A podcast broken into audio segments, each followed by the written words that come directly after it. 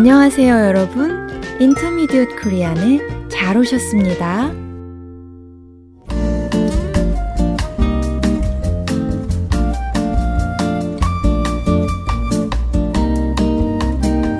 청취자 여러분, 안녕하세요. 사뿐사뿐 민쌤입니다. 안녕하세요. 퐁당퐁당 유쌤입니다. 유 선생님은 무슨 띠세요? 저요? 저는 원숭이띠예요. 민 선생님은요? 저는 양띠예요. 어머, 그럼 저보다 한 살 위시네요? 그렇게 되나요? 어, 민 선생님, 우리 청취자분들은 지금 저희가 말하는 띠 얘기가 조금 생소하실 것 같은데요? 아, 그렇겠네요. 띠란 자신이 태어난 해를 상징하는 동물의 이름을 따서 부르는 말이에요. 12마리의 동물이 있어요. 순서대로 돌아가면서 각각의 해를 상징해요. 동양에서는 해가 바뀌면 올해는 무슨 띠인지 따져봐요. 2020년은 쥐였는데 2021년은 어떤 동물인가요? 소예요. 12동물 중에서 두 번째에 해당하는 동물이지요.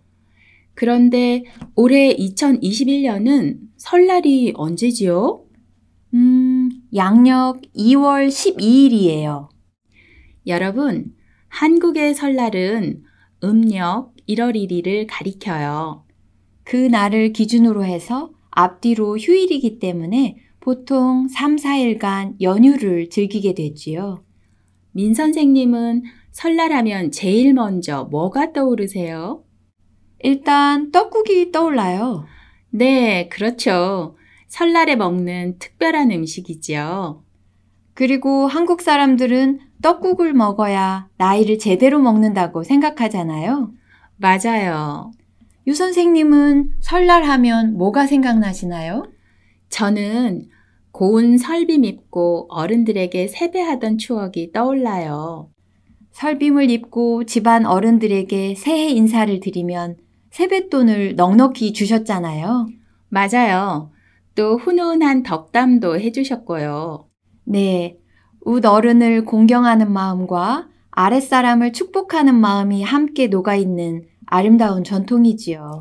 네. 새해 아침에 드리는 차례도 그런 의미가 담겨 있는 것 같아요. 아, 차례요. 조상들을 기억하며 예를 올리는 의식을 말씀하시는 거지요? 네. 그리고 성묘도 마찬가지고요. 조상들의 묘를 찾아가서 인사를 드리는 거니까요. 그렇죠. 또 설날에는 남녀노소가 한데 어우러져 놀이를 즐기기도 하잖아요. 가족과 함께 어울려 하는 윷놀이는 정말 신이 나요.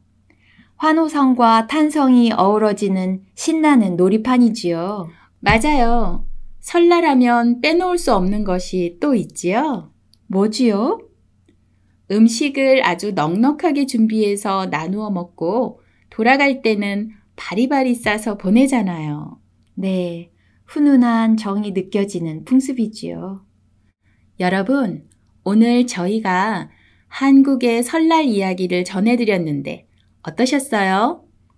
혹시 한국인 친구가 있어서 설날 문화를 경험해 볼 수 있으면 더없이 좋겠지만요.